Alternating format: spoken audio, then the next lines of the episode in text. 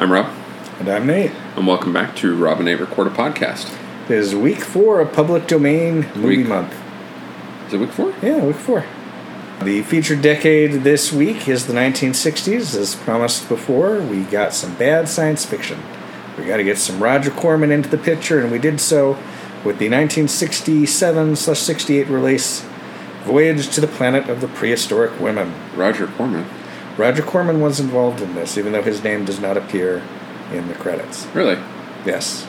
And So- here I thought this was all Peter Bogdanovich. No, Peter. Well, Peter Bogdanovich worked for Roger Corman at the time, and uh, Roger Corman had rights to this movie. And as Roger Corman just wants to do, he likes to reuse stuff. And he said, "Well, let's repackage this, and I'll send uh, Roger Corman down to the beach somewhere, and shoot us about 10, 10 minutes of women in scantily clad costumes on a beach, and we'll figure out a plot." So I'm kind of intrigued because this is our second 1968 Peter Bogdanovich film. Oh, you're right. 67, 68. He, so he would have filmed this shortly before he made Targets. Yeah. But they were released the same year. Uh, yeah. Yeah. I, I found that kind of intriguing as I was kind of looking at some stuff for tonight. So, Yeah. yeah. So, what did you make of Voyage to the Planet of the Prehistoric Women? Pretty much nothing.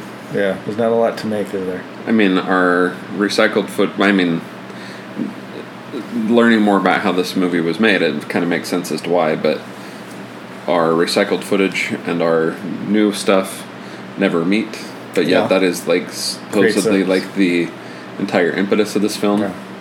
Like this film is a whole lot of nothing packaged in a whole lot of nothing. I'm going to go ahead and just read the review that I wrote when I watched this film for the first time back in last November, because it's not very long, because there's really not a lot to say. So, Voyage to the Planet of the Prehistoric Women, 1968, uh, the 1962 sci fi, Soviet sci fi film Planeta Bur, or Planet of Storms, had been repackaged by Roger Corman once before, splicing in footage of Faith Domergue and Basil Rathbone and released in 1965 as Voyage to the Prehistoric Planet. In 1968, Voyage to the Planet of the Prehistoric Women added to the original Russian film around 10 minutes of skimpily dressed women, including Mamie Van Doren, who's still alive, by the way, at the age of 91. All shot by young Peter Bogdanovich, who also provides voiceover narration. The film is pretty bad, with most of the entertainment value derived from the awkward dubbing. Yeah. This is a bad movie. Yeah. It's pretty darn bad. It's hard to imagine paying money to see this in a theater. People Yeah. did. This movie made a profit. Wow. I, I'm both surprised and unsurprised. Yeah. Yeah. Because they're just basically reused footage, yeah. other than Mamie Van Doren and the including other. like still being able to see the Cyrillic lettering on the Russian On the spacecraft. Yeah, when they dock at Station Texaco, Yeah. Space Station Texas for refueling. Also, when they're the second one is landing on Venus. Okay. Yeah. Explain the plot to Voyage to the Planet Voyage to the Planet of the Prehistoric Women. To the extent that there is a plot, a group of astronauts are landing on Venus and encounter. This is the IMDb plot summary.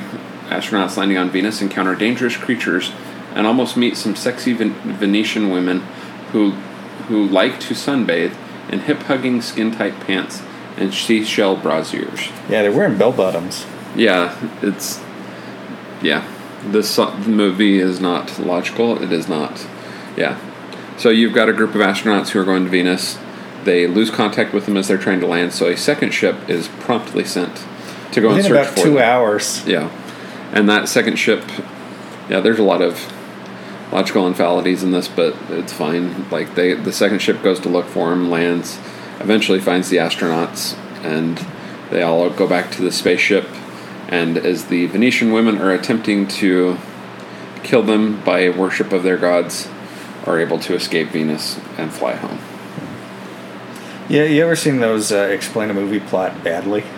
No, It's like a like a I think I've probably seen like one. a, twi- a Twitter t- Twitter thing. It's like can can you explain the plot of a movie and technically be explaining the plot of a movie, but in such a way that it hardly Yeah. resembles the plot of a movie. So there's a lot of room for doing that with this film. oh yeah, So one would be white man can't help but culturally contaminate when uh, visiting the worlds. or a group of visiting men help some women deconstruct their faith. this is a faith deconstruction movie because they lose faith in uh, their god Terra, the rubber pterodactyl creature. No, Terra is the stone pterodactyl. Well, ter- there's both. Yeah. Terra, ter- there's got the there's the fleshy form of Terra, but then there's the stone version of Terra. And in the end, they adopt as their new god the charred remnants of, Of Robot, Robot John, John. was left on the planet because they needed to piggyback ride on him through lava. The, Yeah. two, the two first astronauts. Because, yeah, in order to then be saved by a levitating car. Yeah, the, The- space car. Yeah. Yeah, and they Space actually do call it the space yeah. car. Yeah. Uh, there's just a lot of weird, awkward conversations because they have footage and they have to make things that kind of sound like. I, there's just several like parts where they the- don't even attempt to line it Yeah, up. it doesn't always. The dubbing is, is often awkward, but they're just like they're creating conversations that vaguely go with what you see on screen. Yeah. There's the scene where they're talking about the picture of the three kids that like the triplets with the one, two, three, and they're just like, well, what are their names? It's too hard for me to remember. With triplets, it's easier just to use numbers. You should really name them. and they laugh at each other's bad jokes. Yeah. And the Peter Bogdanovich character becomes convinced that there are women, and he's in love with a woman on the planet that he hasn't hasn't seen, but he's convinced she's there and that he loves her. And they never really see them. They, ne- I mean, because they can't, because these characters can't interact because some were filmed in Russia in 1961 and some were filmed in California in 1967 Yeah. and never the twain shall meet. Yeah. Probably a good excuse to go into the trivia section because there's really no point in talking about the cast other than Mimi Doren. Yeah. Would you want to talk They're, about her before all we move into it? they're all interchangeable Yeah. Russians. Well, but the number keeps California changing throughout the movie. The number of women does. Yes.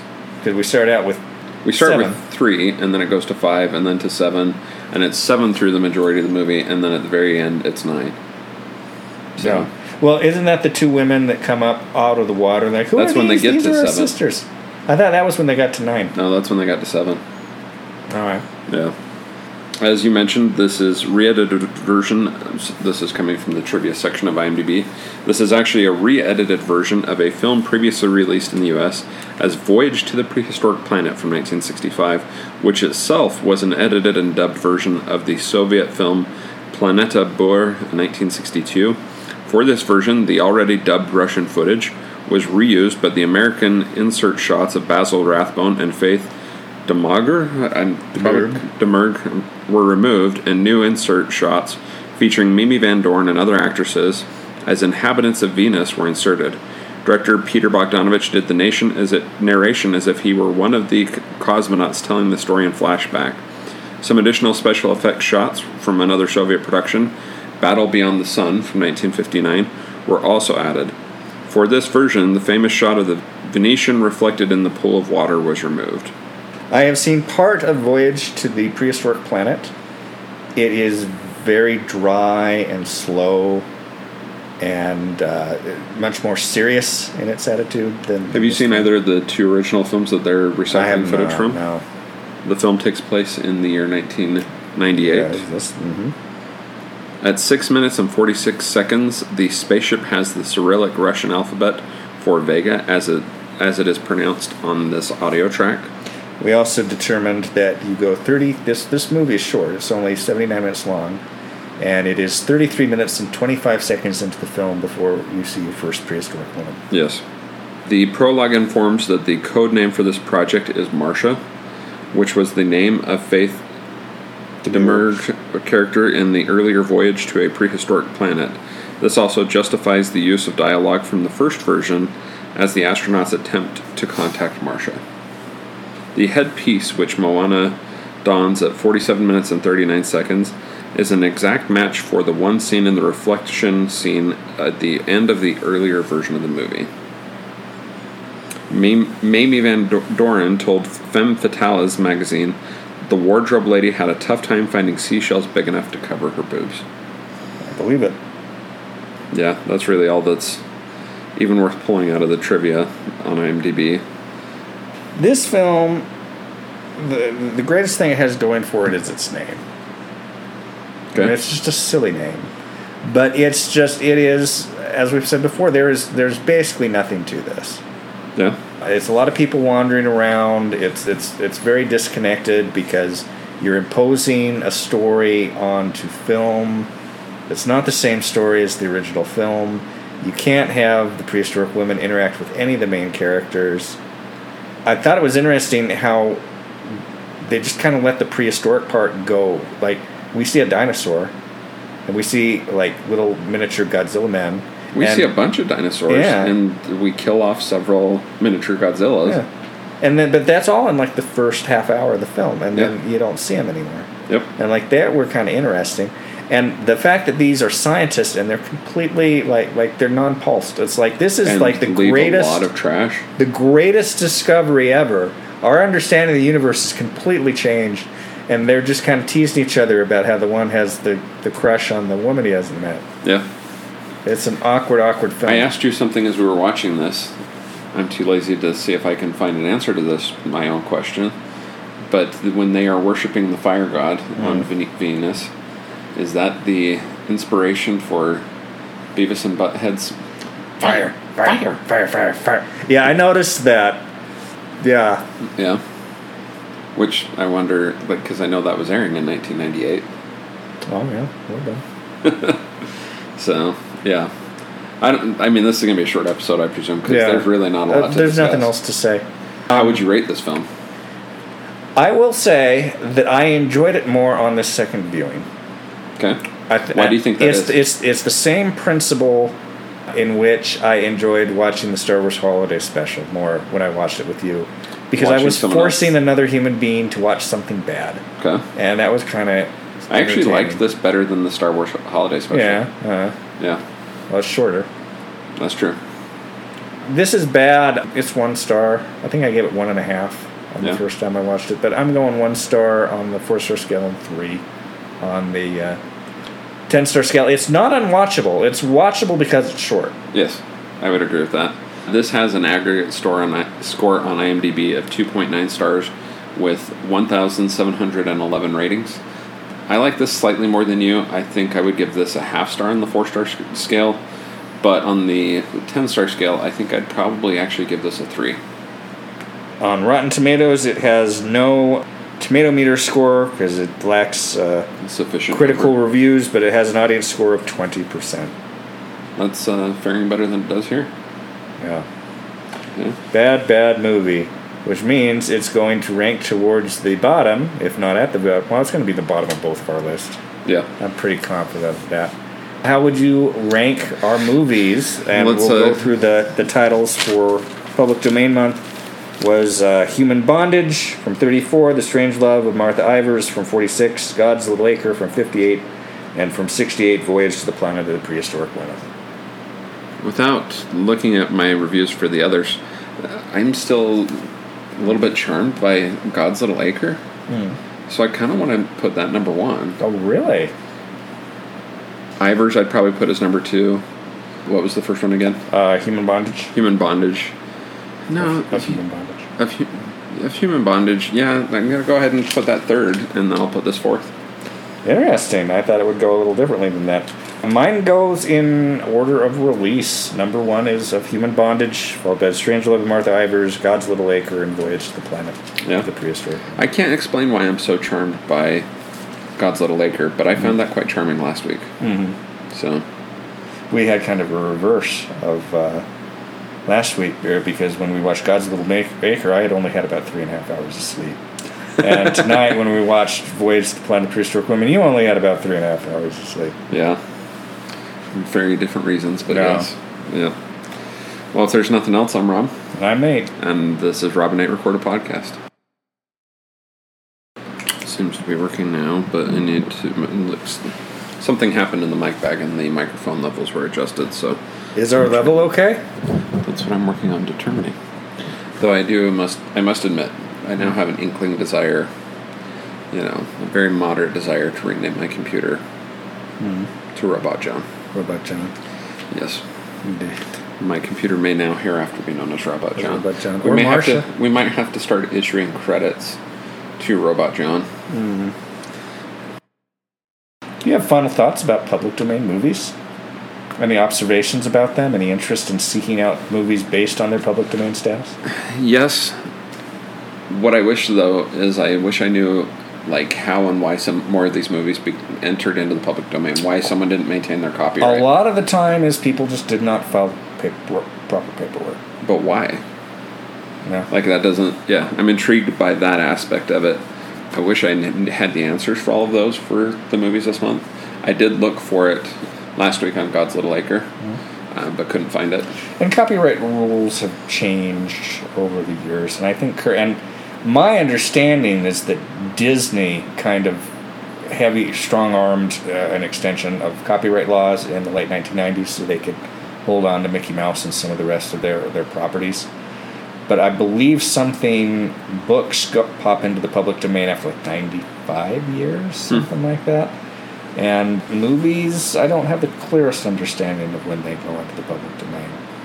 Yeah, I, I am going to check out that YouTube channel a little bit more. I've looked at some of the others that are on there, but have not had a lot of time for watching this summer, so have not gotten into that yet. But yeah, Yeah. And what's also interesting is that two of these movies we watched on YouTube and two of these we watched on Prime. And it's so much nicer to watch on Prime because you don't have the constant commercial interruptions. Because that's that's I didn't the mind problem. the commercial interruptions as much as I minded the sound imbalance between the commercials and the movies. So Because some people they're just re- oh, like yeah a couple, but like every nine minutes. yeah, it is what it is. Yeah. Uh, I was going to make a comment earlier to Melinda, and I forgot to. Uh, this is goes back to our conversations earlier this evening. Sometimes I am intrigued as much or more by the course of our conversations than the subject of our conversations. Hmm. Like tonight is one of those that to have charted the course of our conversations this evening would have been as intriguing or more intriguing than the substance of the conversations. Yeah. yeah. The meandering. Oh, the meanderingness. And I actually have another thing that I was going to mention earlier. So, th- so they they they never saw them, right? They don't know what they look like. Well, but the Venetians saw them. the nation saw the humans. Yeah. Because I was thinking, let's say they saw them, and they come back to Earth. If you make that public, the neo Nazis are going to go wild because they're a bunch of blonde Aryan Oh. women on Venus. There would be all sorts of That's going to be the comment Venetian. that will actually get us canceled, not the fact that we did this movie. Uh, the, the political implications, the prehistoric women. Except the white Russia, supremacist not unit- Germany. Well, the prehistoric women are from California. Yeah, you think so? Yeah. Yeah.